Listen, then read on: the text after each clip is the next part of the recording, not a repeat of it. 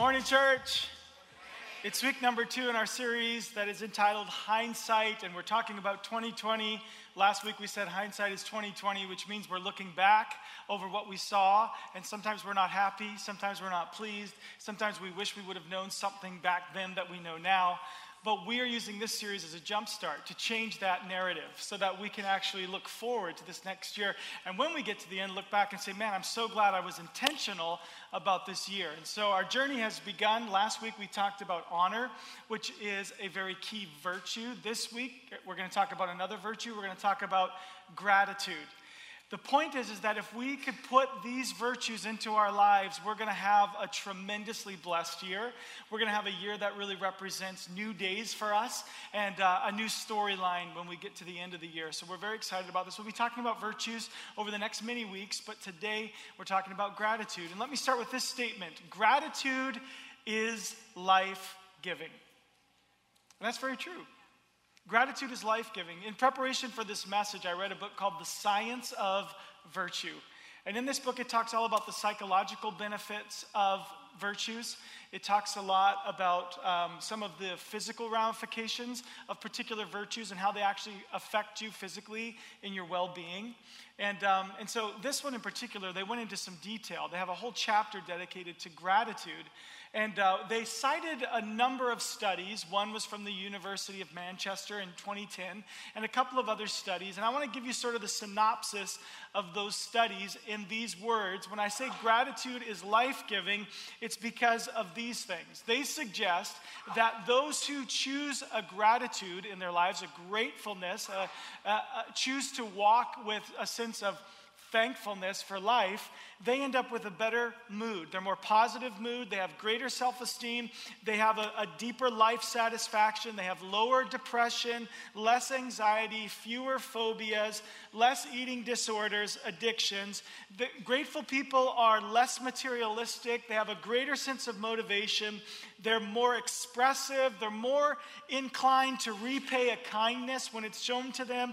They're willing to forgive, to help, and receive support. In fact, this study says that they even sleep better at night. So let's go for gratitude, hey? That's why I said gratitude is life-giving. And one of the things that we have to understand is that there are some things that kill gratitude in our lives. And one of those things is entitlement. Entitlement kills gratitude. When I say entitlement, I mean this idea that actually I do deserve more, and it should have been better for me, and someone owes it to me. And you know what? The truth is, all of us struggle with entitlement because of the world that we live in. If you watch certain commercials on TV or you go to certain restaurants or frequent some businesses, they will tell you that it's all about you. They will tell you that it's your way, that you can have whatever you want. And we like that, don't we? We like it when people cater to us. The other thing that we can see in our culture is that technology has not helped us be less entitled. In fact, when my computer runs slow, I am really frustrated by that. I expect that thing to be like lightning, right? I mean, there's a lot of places in culture, and especially when it comes to technology, where we feel entitled. What if you try to record something and your PVR just doesn't work? I mean, how frustrated are you when you go to that restaurant and they say, sorry, our debit machine is down? Well, that is not acceptable because I have no idea where an ATM is, right? I mean, let's face it. The reality is we do have a tendency to lean into entitlement. Go to your favorite restaurant and they change the menu. How dare you change your menu on me, right? How dare you? It's because of entitlement. It's real and it's a problem. And I can tell you that entitlement kills gratitude. But gratitude is life-giving, and so why don't we take a journey together today? And as I share, here's what I'm thinking. I'm thinking that we want to go on this journey that moves us away from entitlement and toward gratitude, because gratitude is life-giving. Are you with me this morning?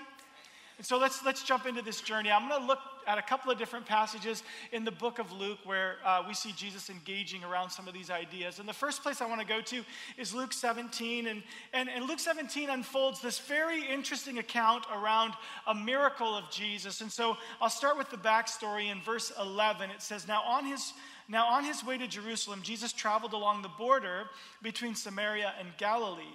And as he was going into a village, 10 men who had leprosy met him. They stood at a distance and called out in a loud voice, "Jesus, Master, have pity on us." You see, these folks were in a very difficult place. Leprosy was the most painful of all the diseases that they were suffering with at this time in history. It was so painful, it's hard to actually imagine it. You're talking about oozing sores all over the body.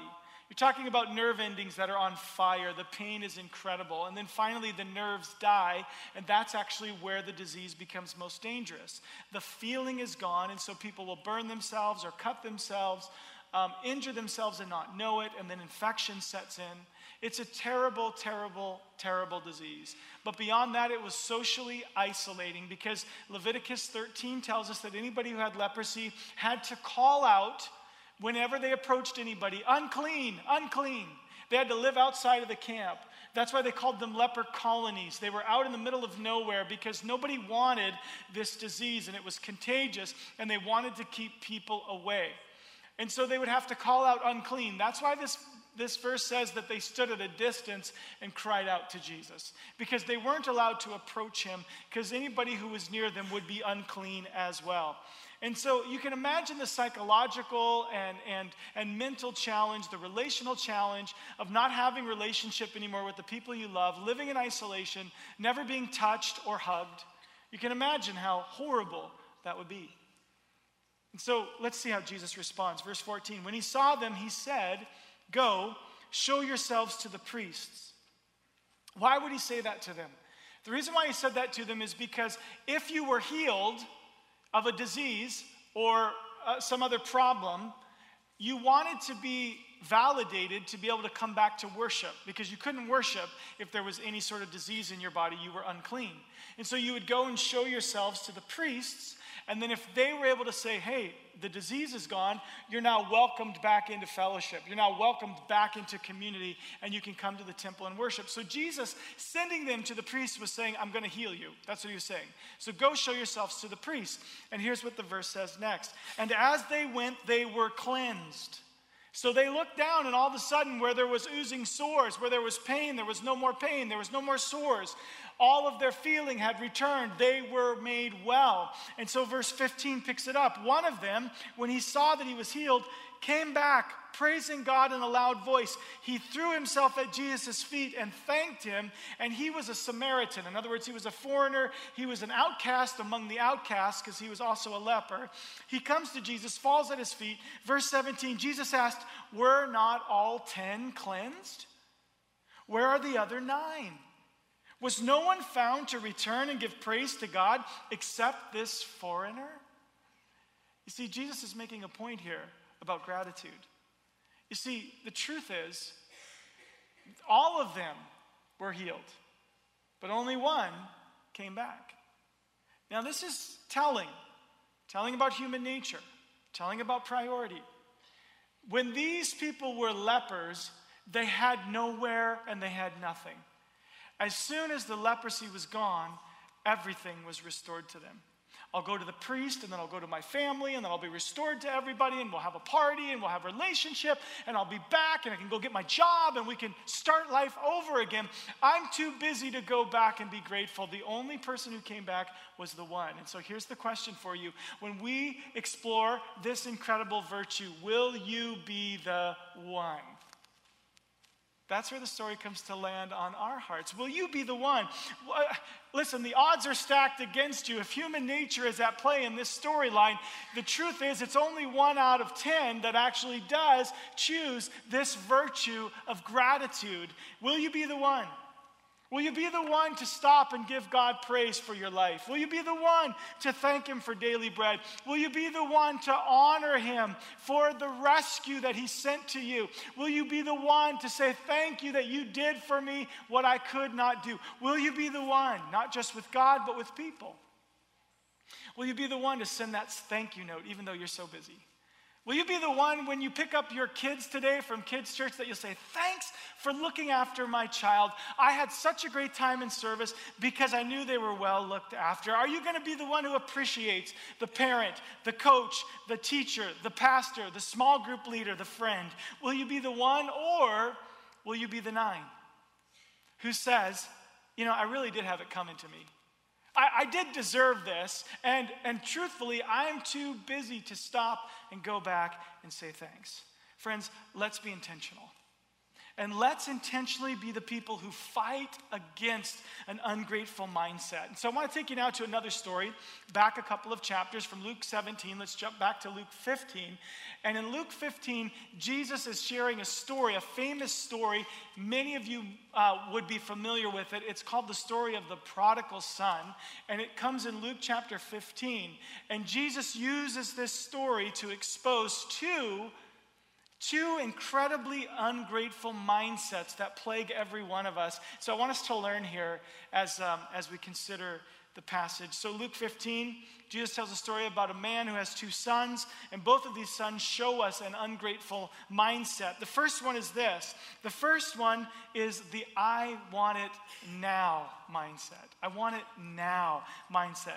You know what I've discovered? That you cannot be grateful and impatient at the same time. It simply doesn't work. You exchange one for the other. You're no longer grateful when you are impatient, and that's what's going on in this story. You see, this comes out for me most when I'm at a restaurant and I'm really hungry. It seems like when I'm starving, that's when the service is the slowest. Maybe my problem? I think it is. Okay, so there's an impatience in me, and I'm growing hungrier, and I'm going to eat the table, right? I've already started on my napkin, right? Like, I'm hungry, I want my food, I don't care what it is, just bring something, I want to eat. And you know, that scenario is even worse when you have children, because their patience level is lower, which then makes your patience level lower as well, right? And so this is the time when I get that. But I found a way to fight this. I found a way to fight impatience. It works well in this scenario, but it probably works in a lot of scenarios. And that is that I move from things being impersonal to being personal. I start to think about the people involved in this process. You know, I start to think about the person that's working hard. The person that maybe is not making that much money, that they're actually stressed over all of these orders that are sitting in front of them. They're people with lives of their own, dreams of their own, challenges and pressures of their own. And it makes me grateful. It makes me grateful for the person who is serving me literally in the back in this hot and crowded and busy kitchen, putting my food together for me. It's no longer about a business and what the business should do. It's about a person. And once it's about a person, I'm able to have more patience. You see, impatience was the issue in this younger son's storyline. And so let's read now as Jesus tells the story, Luke chapter 15, verse 11. Jesus continued, "There was a man who had two sons. The younger one said to his father, 'Father, give me my share of the estate.' So he divided his property between them." Now, if you know Jewish culture, you'd understand how insulting this really is. Inheritance comes after the parents are gone, not before. But this young man said, "I want what I want, and I want it now. And more than I want it now, I wish you were already gone, because what I want is what you have, not who you are." And so this was so devastating. And in culture, when Jesus told this story, people would have been going like, what a terrible young man this is. He was impatient. He wanted it now. But the storyline continues, and the father actually gives the son what he's looking for. And what had maybe taken years, maybe even decades to accumulate, the son made short work of, and within a matter of days, weeks, or months, he had spent it all, lost it all, was now living with the pigs. You see, I want it now plagues us all. It really does. It plagues us all. We want what takes a lifetime to accumulate now. We want it right now. We want it in this moment. I want it now. I want the kind of car. I want the kind of home. I want the kind of vacation that those who are much farther ahead of me have. I want it now. And if you're young, you want to live at the same standard of your parents, but you want to do it now. You don't even mind if you're ahead of them. And the result is massive consumer debt, paying 20% interest on credit cards that we can never pay back. You see, here's the deal. Impatience and entitlement will make you a slave. It'll make you a slave. Entitlement kills gratitude. The second ungrateful mindset that we see is found in this statement: I deserve more. I actually deserve more. I should have more. And this is the older brother's storyline. You see, the younger brother returns, and the father throws a big party, and he's celebrating, and he's happy, and the older son is angry because of this, because that guy went off, and he did whatever he wanted, and now he's back, and you're just giving him everything. What is going on here? The father goes out to the son and says, son, come on, let's come in, let's celebrate. Your brother is back. And here's the son's response in verse 29. He says, but he answered his father, look, all these years I've been slaving for you and never disobeyed your orders, yet you never gave me even a young goat, I think that means sports car, so I could celebrate with my friends. Right? This mindset is everywhere, friends. It's everywhere in our culture. I deserve that better paying job. I deserve that company car. My cell phone is lame. I want a new one. This one's old. This old car, it's just a piece of junk. I don't like it. I open up my closet. There's clothes everywhere, but I have nothing to wear. Right? This ungrateful mindset, boy, it can settle upon us. It's so easy. Maybe you're older here and you say, you know what, I look at the younger and they're so entitled and I want them to wait their turn and it's my turn now and I deserve. See, it can settle on any of us. Ungrateful mindsets are examples of the nine and not the one, right?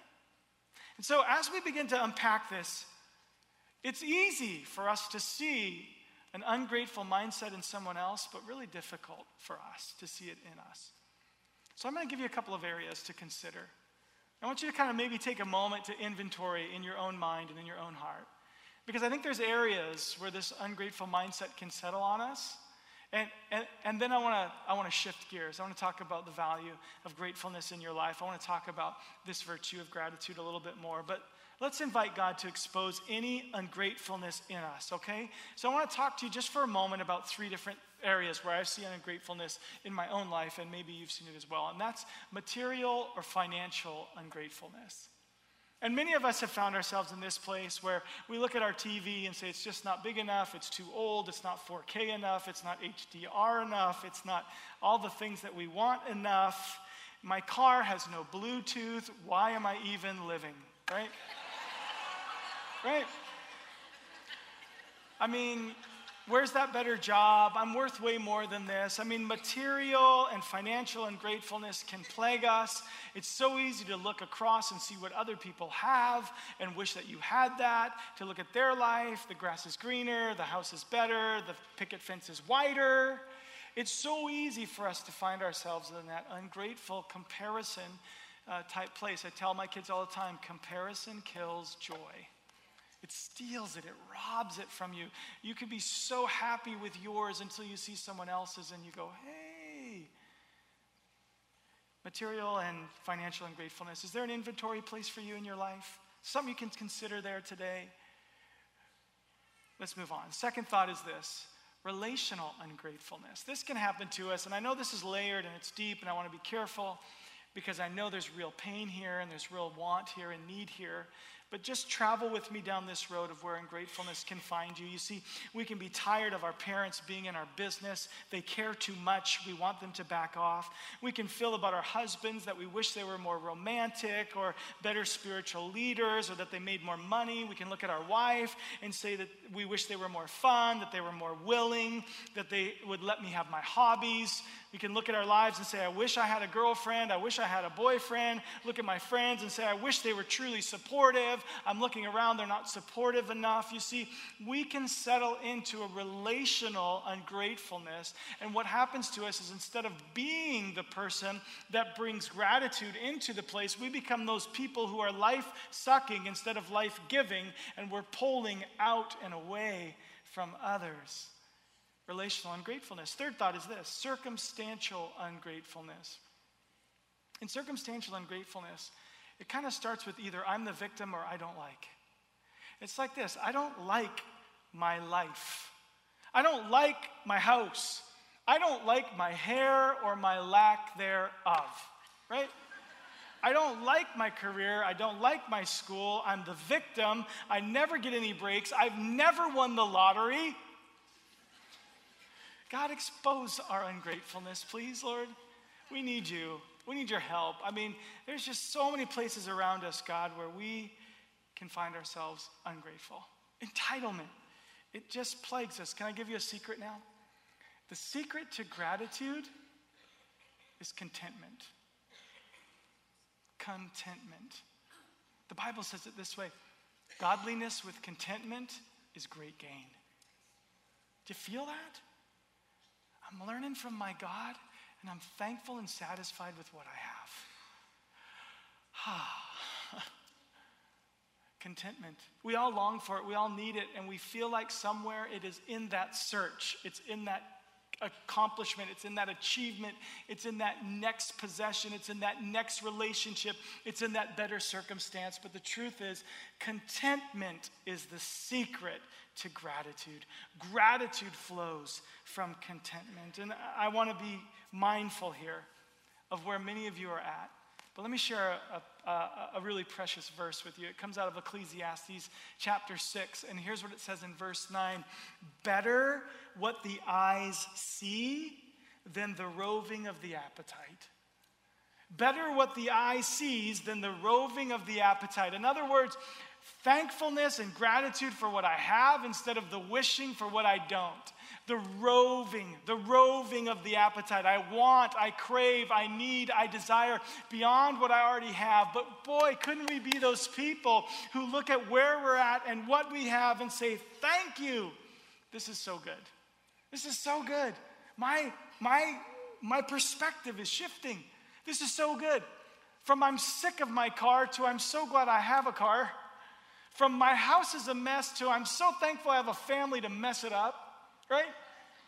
You know, you can make these kind of shifts and, oh, I hate my job, but I'm so glad I have an income. Let's move there. I have an income. I feel alone. I feel lonely and sad. To maybe, God, thank you that I get to have this precious time with you. I get to have this special walk with you. I get to make these kinds of investments in my church family because I have the time. I have the space in my life. You see, those are the kinds of shifts I'm talking about because contentment is the secret to gratitude. And I want to just put a caveat here because someone is here and you're facing the greatest health or relational challenge of your life right now. And I want you to know that I want to be very careful with how I share this. Because this is not a message to bring shame to anybody. In fact, I want you to hear this. Jesus has compassion for you. Right where you are, in the middle of your pain. And I know it must feel so hard to maintain gratitude when it's such a tough season of life. I get that. But Jesus wants you to have hope. He doesn't want you to be swallowed up by despair. And so the challenge for you might be great, but can I tell you, gratitude is life-giving. And when you fight for life or when you fight for a future because of relational breakdown, when you're in that fight, gratitude is so important. It's life-giving in the midst of what feels like darkness. And so is it possible that gratitude can rise in your heart for things like the hope of heaven? For the presence of God that's so readily available, for the family that you're surrounded by or the church family that you have, the spiritual family that you have. I want to read to you a poem written by a woman named Jane Kenyon.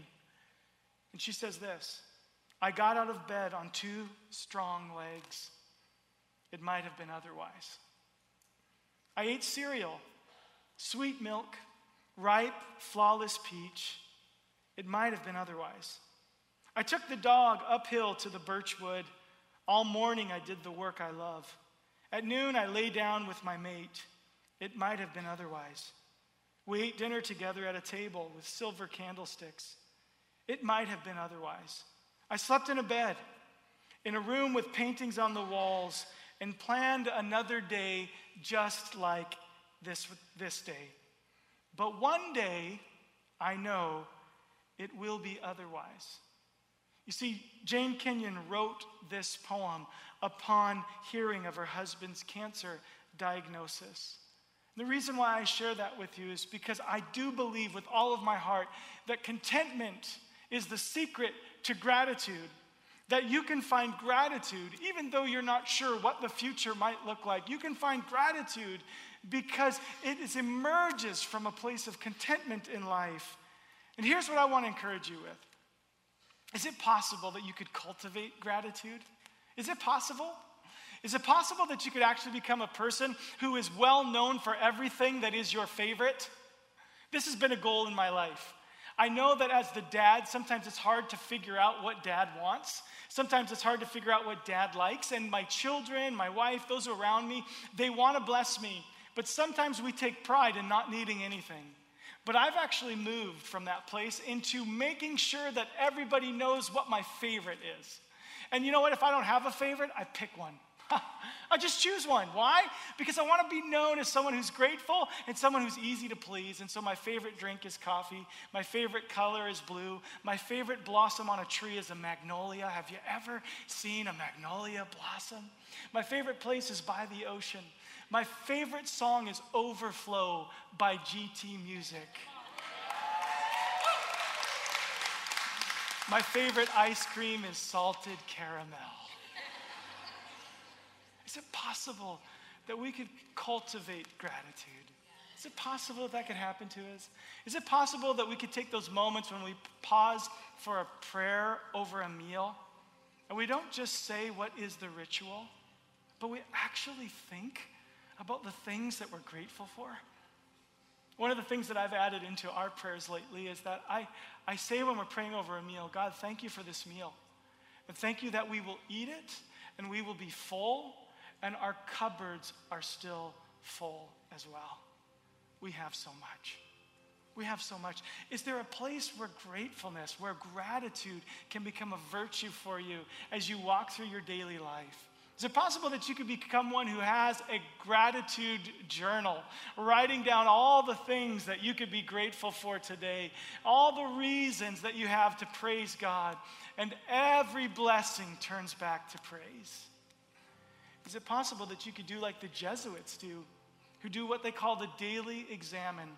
When they get to the end of the day, they pause and they look back and they say, where was the presence of God in my life today?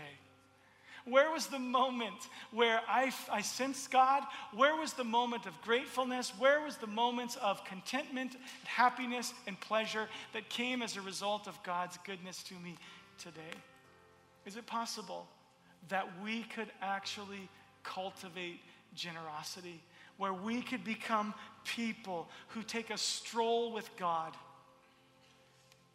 and we smell the smells, and we see the sights, and we enjoy the environment, and we say to God, thank you for that, and for that, and for that, and for that, and for this, and for this?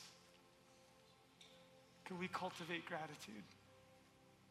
Can we say with Paul, as he says in Philippians 4, I have learned to be content whatever the circumstances. I know what it is to be in need, and I know what it is to have plenty. I have learned the secret of being content in any and every situation, whether well-fed or hungry, whether living in plenty or in want. Why? Because I can do everything through him who gives me strength. Your God is with you. He is for you, and he loves you, and you truly have so much to be grateful for. Let's be people who live this virtue. Let's be the people of gratitude. Will you pray with me? Lord, we together agree that we will not be people who say, I want it now and I deserve more. But we will be people who identify with generosity and liberality, all of the good things that you are doing, Lord. We will attribute every good gift to you. We certainly will turn every blessing into praise, turning it back to you because you are so good. The Bible tells us, Lord, that every good and perfect gift comes from you, and so we recognize that. And even right now in this moment, Lord, may this be a moment where gratitude rises in our hearts. We have so much. We have so much spiritually, so much physically, so much relationally. Lord, we have so much. You have been so good to us. Oh God, we function with a great sense of gratitude in this moment. Holy Spirit, help us so that we can live out this value, this virtue. Place it deep in our hearts. And Lord, all the life-giving benefits of gratitude, may they be ours. In Jesus' mighty name, just continuing to pray. Maybe you're here today, and the place of gratefulness settles right back to that precious gift of Jesus. Maybe you're here today and you need to say to Jesus, thank you for the gift of salvation. Thank you that you have rescued me. Maybe you're here today and you've never invited Christ into your life. This great rescue plan of God to send his son for you, to be stripped of all royalty and come to earth, to give his life and to be raised again into new life, seated at the throne of heaven, even right now, hoping and praying for you. Could you say, God, I'm thankful. Thankful for your son, Jesus. I receive him today with gratitude in my heart for the gift of salvation, that my sins might be wiped away, that my life might be made new, and that I might live with you in heaven someday. God, our hearts are filled with gratitude. We love you, Jesus. Amen. Amen.